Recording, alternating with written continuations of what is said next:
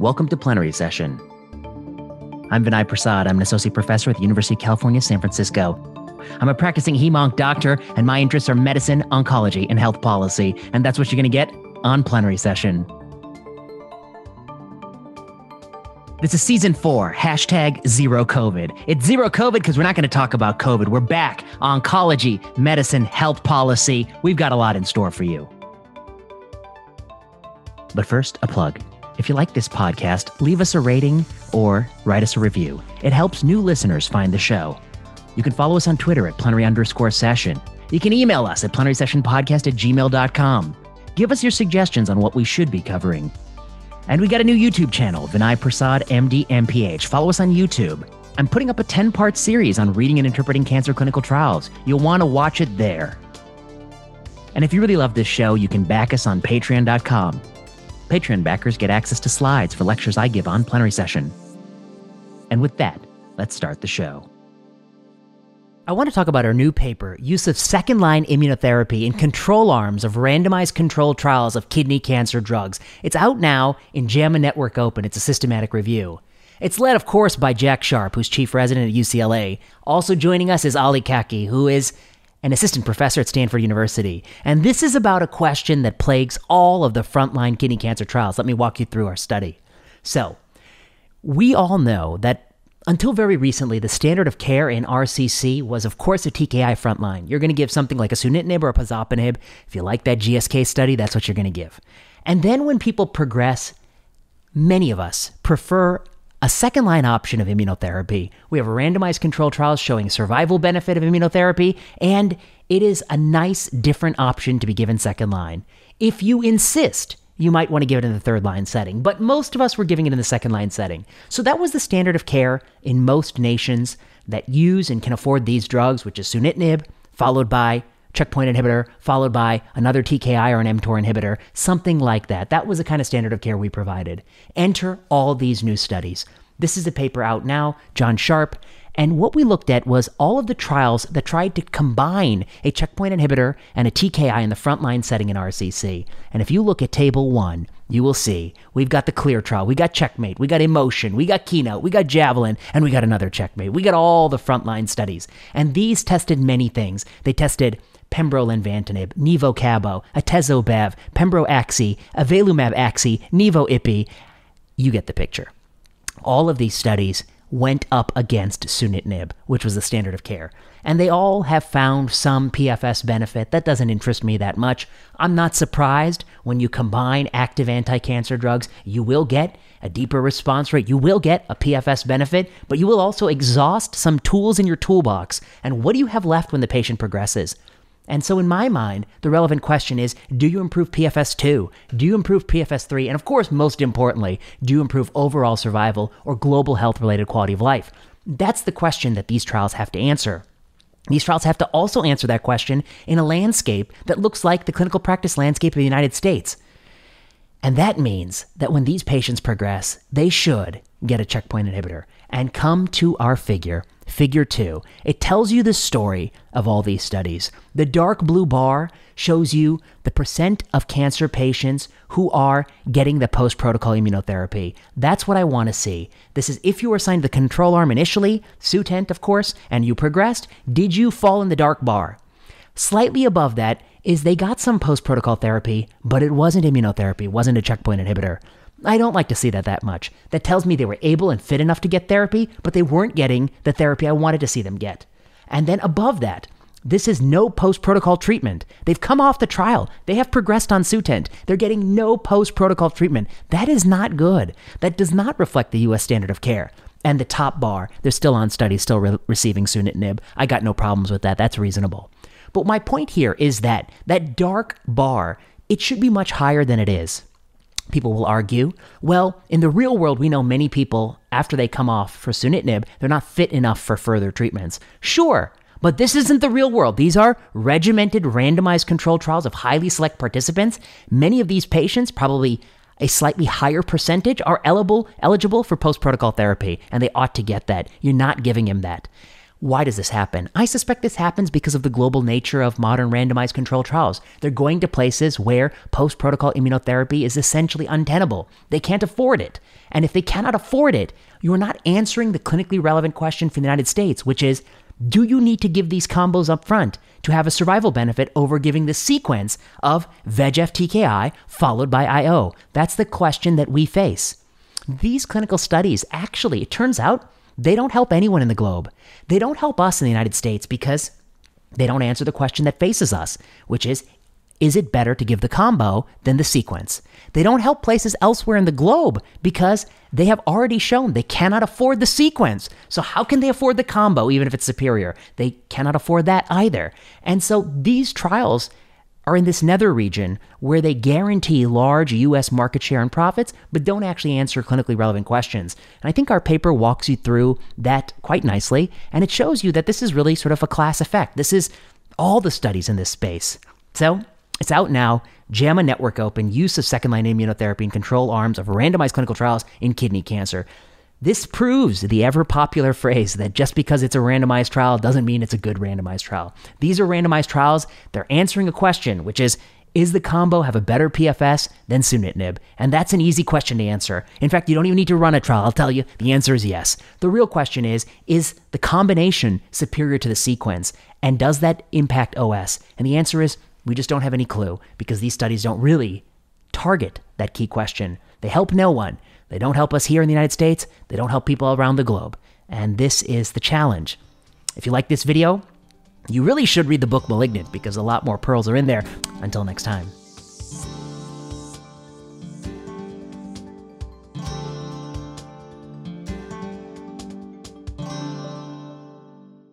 I was just catching up on my lymphoma clinical trials, which is near and dear to my heart because I have a fondness for lymphoma and I saw a discussion on social media that just created a lot of controversy and firestorms, and I thought it'd be really interesting to unpack some of the arguments here. So, lymphoma, what do you need to know about it? Well, I think one of the things you have to know about lymphoma, particularly large cell lymphoma, is that the history is one of the most fascinating parts of medical oncology. I won't go through the whole history. I think I've done that before in some other lectures, but I will just talk about one part of the history. I think in the 1980s and 1990s, the enthusiasm for regimens beyond CHOP was incredible. We wanted to move beyond CHOP and we wanted to try different combinations of multi drug chemotherapy regimens in the hopes that we could cure a higher fraction of patients. After all, who wouldn't want that? And indeed, they were really exceptional, single center, selected uncontrolled reports of really good outcomes from multi drug combination regimens. If you gave something like, say, ProMACE-CytaBOM, you'd have a higher CR rate and a higher rate of disease free survival three years down the road. You'd even have a higher overall survival compared to historical controls.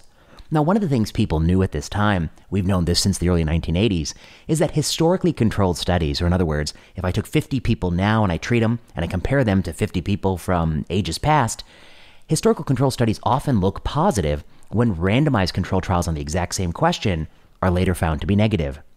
And this was a great example. In a seminal 1993 paper by Rick Fisher and colleagues, they actually randomized people to CHOP and three other multi drug combination chemotherapy regimens. And the hope was, of course, that one or both or many of these, or all three, would beat CHOP and have a higher CR rate, a higher DFS, a better OS, but of course, the curves were famously superimposable.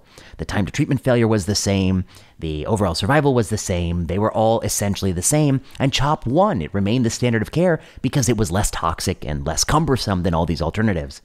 Well, that lesson of lymphoma, that lesson that was captured in that 93 Rick Fisher paper, was never fully heeded. And that has been one of the great and most interesting things about medical oncology to me, particularly lymphoma, but even more broadly, is that even when we've been burned with single center experience that looks really good in historical controlled fashion, that that doesn't replicate in randomized controlled trials, we still continue to make that error over and over again. Enter dose adjusted R-epoch. I think many people thought that taking the drugs in EPOCH, the oncovin, the anthracycline, the etoposide, and running it over a continuous infusion over several days would have better delivery to the cancer cell and better pharmacologic properties that result in more cancer killing. And dose adjusted R-epoch is rather elegantly designed, I must admit. Having that Cytoxan on day five, having the dose adjustment so you change the level of the dose until you achieve the neutrophil nadir that you so desire to really kind of push the body to achieve the maximum, really sort of tolerated dose or safely tolerated dose of these drugs, I think it's a very elegant strategy. And it was incredibly plausible that dose adjusted R-EPOCH would be superior to CHOP. But again, we just have to remember history. People in the past, very bright people, thought that, but they failed to show that in a randomized controlled trial. Enter the CALGB study 50303 by Nancy Bartlett and Wyndham Wilson, which was a randomized controlled trial that sought to test this. It sought to test dose adjusted R-EPOCH against R-CHOP, which is the standard of care at the time of the study. And it, I think, accrued patients up until, I don't know, 2013. And I remember distinctly December 2016 at ASH when the results of this study were presented, and it was found that dose adjusted R-EPOCH simply failed. It failed to beat R-CHOP, which remained the standard of care for patients with DLBCL. It couldn't win. And again, it fits the history of DLBCL. There are many times in history we thought we could improve upon CHOP, and we couldn't do so in randomized fashion. It also once again reaffirms the value of randomized control trials in this disease. In fact, I would go so far as to say that one of the, the brilliant strategies in DLBCL was to keep fragmenting it into smaller and smaller slivers so that you could pull out your double hits, you could pull out your PMBLs, you could pull out, you know, double expressor for some time, and you can say, you know, eh, now we're getting into a smaller cohort. We can't do a randomized study, but let's just go ahead and treat these patients differently. And in fact, to some large degree, we do that to this day in PMBL and in double hit. A lot of people are giving EPOCH or other such regimens they don't have randomized data showing it's superior. And in fact, if they actually did randomized trials and just in those cohorts, I would have some doubts if it could beat R-CHOP. But, you know, we don't know. It's fair to say that I think it's well accepted that you can use dose adjusted R-EPOCH, at least in the PMBL and the double hit cohort, or the MYC rearranged cohort. But when it comes to DLBCL NOS, I think R-CHOP is the standard of care. You could even argue that in some of these diseases, you never proven dose adjusted R-EPOCH is superior, but when it comes to NOS, it is the standard of care. Enter the recent controversy. It was a phase one dose escalation study that accrued after the 2016 ASH. It accrued in 2017, 2018, and 2019, and it took people in phase one. There's no randomization. It gave them all dose adjusted R-EPOCH with venetoclax was the phase one portion. And we're trying to find out how we can safely combine venetoclax with the dose adjusted R-EPOCH. Makes sense. And right now, there are ongoing randomized efforts to try to add venetoclax to EPOCH backbone in a cooperative group study in the double hit cohort. I think that would have been better to actually just test if R-CHOP is as good as R-EPOCH, or if R-EPOCH is better than R-CHOP in the double hit cohort, because these retrospective analyses are rather um, low levels of credibility, but it is what it is. They're, they're doing it for that purpose. But one of the most interesting facts that got pulled out of this debate was, I think, found by Aaron Goodman, and he highlighted it on Twitter, which was that at least some, at least maybe about 9, 10, or 11 patients on this phase one study, maybe about a third of the patients in the phase one study, they didn't have double hit lymphoma. They had DLBCL NOS and they were untreated and they were placed on a phase one study of R-EPOCH plus venetoclax. Ooh, that's interesting. Because what you've done in this, in this little study, is you've taken some people who would have been perfectly happy and done perfectly well with R-CHOP, which is the standard of care for them, and you've given them a different backbone on which you're adding your dose escalation phase one study. And the backbone you've given is just more toxic. So one might argue, from a research ethics standpoint, that the trial is actually quite problematic. If it had just included double hits or MYC rearrangements, it might be justified on the basis of standard of care, although that standard of care is not based on randomized data. It might be justified just because that's what people do. But to include this group, what you're doing is you're ensuring that many people who would have been treated with a less intense and less toxic regimen now receive a more intense and more toxic regimen and even more cumbersome because, of course, R-EPOCH is a continuous infusion. It is cumbersome. It's much more cumbersome than R-CHOP. So Aaron Goodman pointed this out, and I think he kind of subtly suggested that there might be some ethical questions here. Um, but I think it's a good question, actually. And it's one of many such questions I have, and it's going to become very relevant because there's some FDA draft guidance that is going to kind of play on who in whom can we do phase one clinical trials? And if you want to read more about that FDA draft guidance, check out the paper by Mark Lythgoe and I in Nature Reviews Clinical Oncology. it is now changing some of the rules of the game around clinical trials and allowing us to take untreated people with highly curable malignancies and putting them on phase one dose escalation studies. Anyway, read that article. But back to this question. You've taken people who would have done just great with R-CHOP and given them something more toxic and had your little dose escalation. That makes it easier to crew your phase one, no doubt about it. But it is arguably, I think, unjust for those people who are getting some backbone that is just going to add toxicity and in a randomized control trial has never proven superiority over the standard of care R-CHOP. So I think it is a questionable design feature. And this was getting discussed on Twitter. I think some of the fair points were, you know, is this acceptable, not acceptable? Is this just because we're interpreting it through the retrospectoscope? And I think that's not true because I remember where I was in that ASH in 2016. And when I saw those Kaplan Meier curves, I was like, it is over for all comers, DLBCL and EPOCH. It is over. There's no other way around it.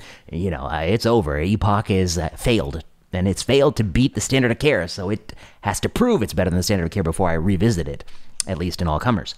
So Aaron's point is good the reaction was swift and it was very predictable because I've been there. I've been there in 2016 and 17 when I was hammering on some different studies. And the reaction is, you know, who are you to comment? You're not a trialist. But I do think that Dr. Goodman is, in fact, a trialist in the sense that he does participate and run clinical trials. But somebody said, like, you know, until you are, you know, the PI on a clinical study, you know, you can't you can't talk about it or you can't comment. And that to me is just a perennial um, excuse I hear on social media, and it is a really weak argument. And I want to talk about that for a minute. Imagine if somebody went to the movies, Roger Ebert, Gene Siskel, and they said, you know, we like this movie, we give it two thumbs up, but then they said, you know what? Until you actually make a $200 million blockbuster film, you can't judge this movie. Imagine if somebody went into a restaurant and they tried the soup at a restaurant and they'd spent 20 years as a as a restaurant critic for the New York Times and then they were told, "You know what?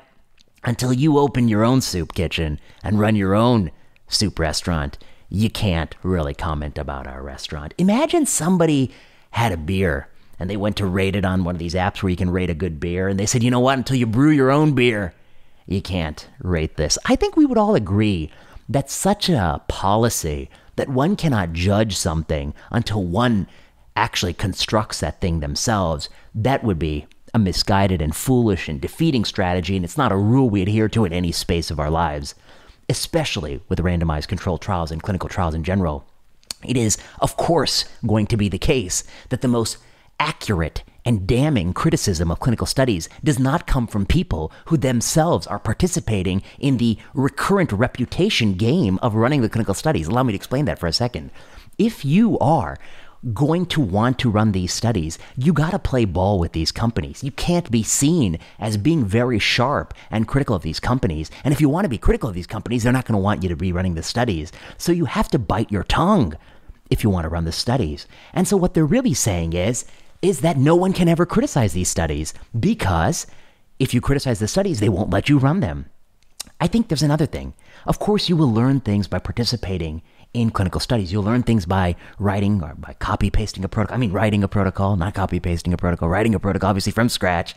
You learn things by doing that. You learn things by drafting a proposal for a study. You learn things by trying to get the study through the arcane and bureaucratic processes that governs clinical studies. Of course, you learn many things. You learn many things when you actually enroll people on studies and you see how you have to handle you know, if there is something that comes up, how should that be written in the protocol? How should be that navigated? What if the protocol doesn't specify? How do you negotiate those things? Who is more protocol compliant than someone else? You learn so many things. But at the core of a study is not some esoterica. It is a fundamental clinical question, which is who are the people that need EPOCH? Who are the people that need R-CHOP? Who are the people that benefit from venetoclax? These are very simple questions. And all of us who are interested in cancer from patients to doctors to caregivers, we're all committed to knowing the answer to these questions. And the clinical studies are simple experimental designs that should shed light on these questions. And so, you shouldn't have to do all these things to be able to quickly see that the POLO trial is a very silly study, as I described in a prior video. I'll put the link below. It's a silly study because you took people who you shouldn't have halted the chemotherapy on, you halted them, and you randomized them to a costly, expensive drug or sugar pill, which no one would ever do. So you're literally harming the control arm. They're getting harmed because they're getting something beneath the standard of care. This phase one study is something that is harming these people. They're harmed because there are toxicities in this study, and you can read about them, and they're not so good. And that happened in the backdrop of many people getting a type of therapy that is simply inappropriate because it failed to improve upon CHOP. It's more toxic, it's more cumbersome, so no one would want to do that in real life. That's the backbone. It furthers the interest of the company. Sure, I get that. And you got to have a reputational game with the company if you want them to come back to you the next day. I get that. But it is not a good study for those at least 9 to 11 people who probably didn't need Epoch. Um, and certainly it's not justified in. So I find it really problematic. And it's really what's the goal of this kind of criticism? It's because they want this guy to be quiet. You know, that's the goal. It's not a real scientific or academic criticism. It's the goal is that, you know what, Aaron? Let's turn the volume down on you. We're going to discredit you by alleging that you yourself don't have the requisite experience to even comment on this issue, when in fact, the comment you've made is actually incredibly to the heart of the matter and very, very astute and wise. And actually, we probably need to reflect on it as a profession because it speaks to some of the deep failings in this profession, the core root rot of this profession, which is that the easiest way to have a very successful career is to play ball with the companies that are making tremendous amounts of money off cancer medicine while offering products that offer very marginal to modest de- deltas in idealized circumstances that may not offer those benefits in average patient populations. I describe that, of course, in the book Malignant. So I found this to be gr- very interesting in so many ways. One, because it feels a little bit different to not be in the hot seat yourself. It wasn't me this time, it was somebody else. I wasn't even a part of it. I just stayed out of it. And it was so predictable because I'd lived it before. I felt like I was Aaron Goodman.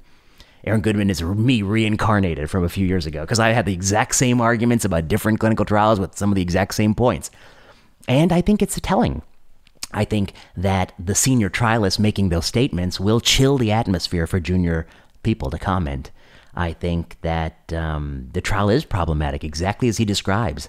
I think that if you extrapolate it, there is a general principle here, which is every single phase one study done in a population where there are very good treatment options has to ensure that that phase one study cannot possibly erode the treatment options in that in that space. So when you have something like that's very curative, like testicle cancer or lymph, large cell lymphoma or Hodgkin's lymphoma, you got to tread very lightly with your phase one study because it's possible. In fact, it might even be under most circumstances probable that you increase toxicity and erode outcomes without benefiting people. Maybe what we actually need is a reconceptualization. I just had a really good idea. I'm not going to say it now because maybe I'll try to get somebody to help me write that up. Um, an idea of how you could do phase one studies in this space in a more ethical and safe manner. It's different than the traditional phase one study in oncology. I think we need to point that out as well. The traditional phase one studies in somebody who's exhausted all prior treatment options, and thus one would contend although they could suffer deleterious effects from the drug, it will be carefully monitored. And there is, you know, the therapeutic benefit is not zero. Of course, the misconception is that it's very great, but it's not zero. And we know from that famous paper by Chris Grady and colleagues that is about 4% response rate in phase ones, unselected from many years ago. We know in a paper that I did with Derek Tao and Audrey Tran um, that in a pooled analysis and different ways you pool it, maybe we're talking about a 5% response rate um, in phase one trials. And this, like, salvage exhausted other treatment option setting. But when you start moving it into the frontline setting, into patient populations that actually do fare well from standard of care therapies, it introduces a whole number of additional ethical concerns. And I think Aaron's right. There needs to be something something in this space that will harmonize this and give us some guidance. And I just had a good idea of a way you could actually protect participants a little bit better. But that said, the chilling effect is when people make it seem like you can't talk about it. And I strongly and vehemently disagree with that. So, this is a video much more close to my roots, my favorite things in life, which is oncology clinical trials and the way in which they're manipulated to further corporate interests and not benefit patients. Until next time.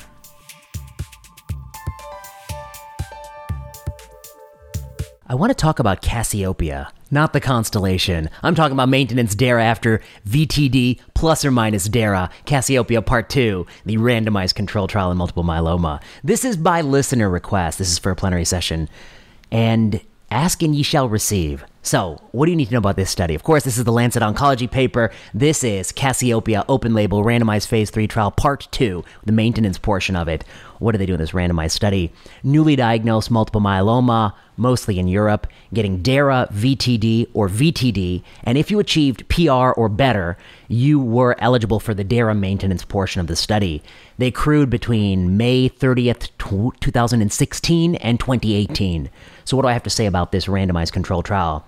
It's actually quite interesting. It's got a lot of problems in it, so that's what makes it interesting to me. Some of the classic problems in medical oncology that we have yet to deal with as a profession. Here's problem number one.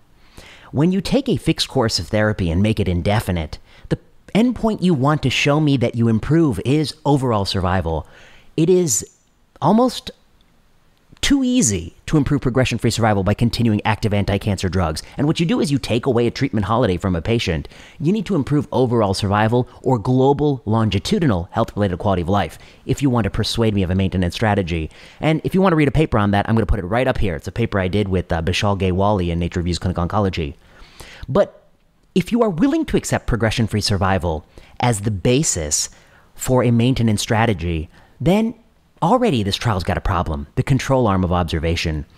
Revlimid, at the ASCO 2016, which occurred just like five days after they started enrolling. I cannot imagine they enrolled many patients when ASCO 2016 rolled out, and McCarthy and colleagues published their meta analysis showing that LEN maintenance has a survival benefit after autologous stem cell transplantation that eventually led to an FDA approval. But those results were known just days after this trial launched, and it's hard to believe they didn't know which way the wind was blowing. At this point, it was abundantly clear lenalidomide was the standard of care maintenance therapy in this setting, and yet this trial went ahead and continued for year after year to enroll people and randomize them to observation. That is another classic problem in oncology, the delinquent control arm. I mean, I'm going to put a link to a paper right up here that I did with Talal Hilal, where we analyze quality of control arms. And then one more that I did with Mani Mohyuddin, where we looked at multiple myeloma control arms. So that's just one layer of the problems with DARA maintenance after VTD. The next set of problems, I think, has to do with the VTD itself.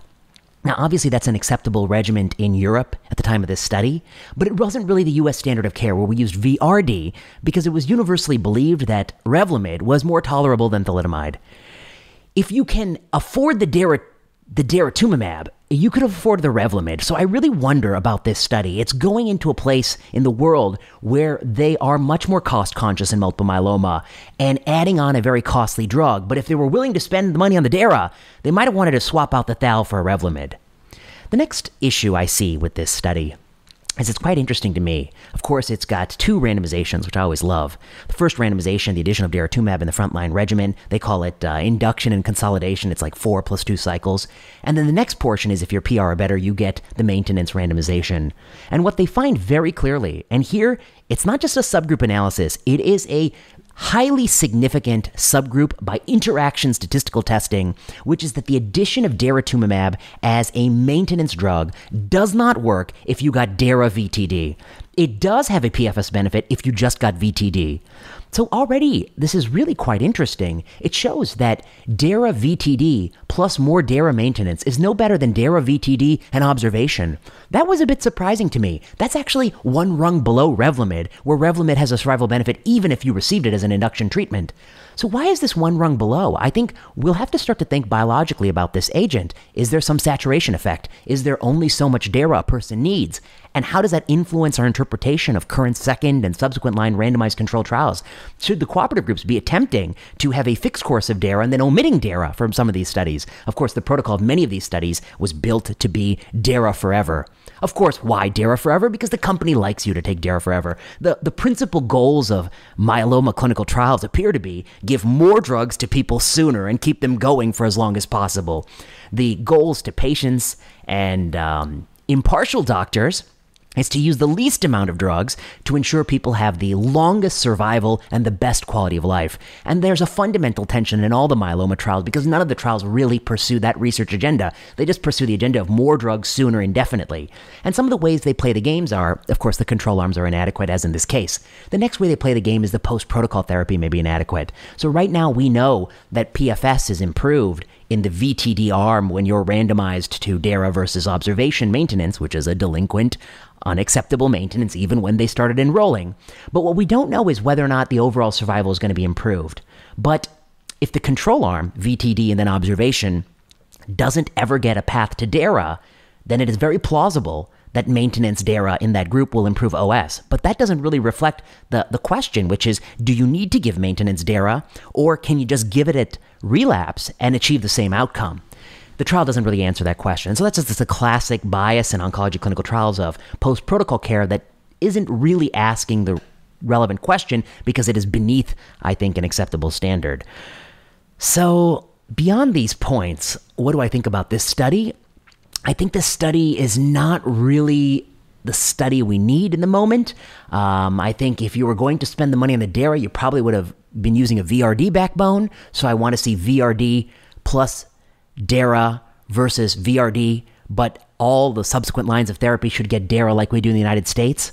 And if I were to reflect on the entire landscape of multiple myeloma trials, I guess I would say there is tremendous amount of residual uncertainty despite what the KOLs say. We know very little about the right combinations, the right sequence. I think it is entirely debatable what the first three drugs you give somebody are, what the next regimen is. I think there are even open questions about maintenance. Um, certainly, this maintenance, which you, which is bolstered based on a PFS endpoint only, in the backdrop of a control arm that was unethical when the trial was run. But there are broader questions about how we could be structuring and implementing all these myeloma drugs. Could you get the same outcomes by giving fewer drugs, but ensuring that post protocol care was up to snuff, was the very best salvage drugs we had? And none of the clinical studies, I think, they all have lapses here. We're going to try to do something in this space. So, those are my general thoughts on Cassiopeia. If you're in continuing a treatment indefinitely, as I showed you, you really need a endpoint like overall survival or health related quality of life. One note about health related quality of life. You cannot just show health related quality of life is better, like while you're running your study. You need to follow health related quality of life for someone's entire cancer journey and show that the gains you're getting in the beginning by kicking the PFS can down the road are not offset by worse quality of life later when PFS starts coming faster and faster and faster, potentially, if OS is in fact the same. All these health related quality of life studies, they measure health related quality of life just for a tiny snapshot. That's not really the philosophical concept. And I'm going to show you one more paper right here by Alison Haslam, where we have proven that. The next set of points you need to have ethical control arms. You cannot randomize people to observation when you know good and well that Revlimid is in fact the standard of care maintenance therapy, and that was shown based on stronger data, PFS in meta analysis and OS in meta analysis. Right when you were launching your study, you barely tried to slip your study in a few days before. That is problematic. This is a game that trialists have to not play anymore. We have to refuse the company. Obviously, it's the company's best interest to go up against observation. It's easier. It's beating up a straw man. But we want people to go up against what we're actually doing in our clinics, the best available care. care. And I think we have some broad issues in multiple myeloma about cost. We have to ask ourselves, and if I were a European nation, I might consider an entirely different research agenda, which is asking whether or not you need to give all these drugs upfront indefinitely, or whether or not you can actually have a set of standardized sets of drugs for different lines of therapy and achieve the same overall survival. You need to run those studies yourself, Europe. The companies aren't going to help you. You need to do it without the company's help, using your nationalized healthcare systems. It is the only way for any sort of control or pushback in myeloma space against the cost, of course, but also what's best for patients. I think we forget. Patients want to use the least amount of chemical products to achieve the longest OS and the best health. And the trial's really not are really not addressing that question or testing it. So, those are my thoughts on Cassiopeia. It is yet another study. Most interesting thing to me that I think will have implications for some of the other studies is that if you got DARA VTD, you do not benefit even on a PFS endpoint from more DARA. And that has broad implications that we need to think through and all these other usual problems. So, until next time.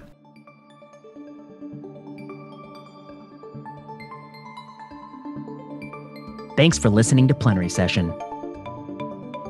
Plenary Session was produced by Kiana Klossner. Music by Ian Straley and Audrey Tran.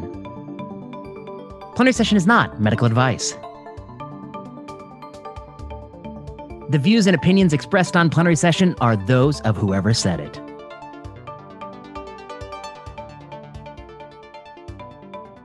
Until next time.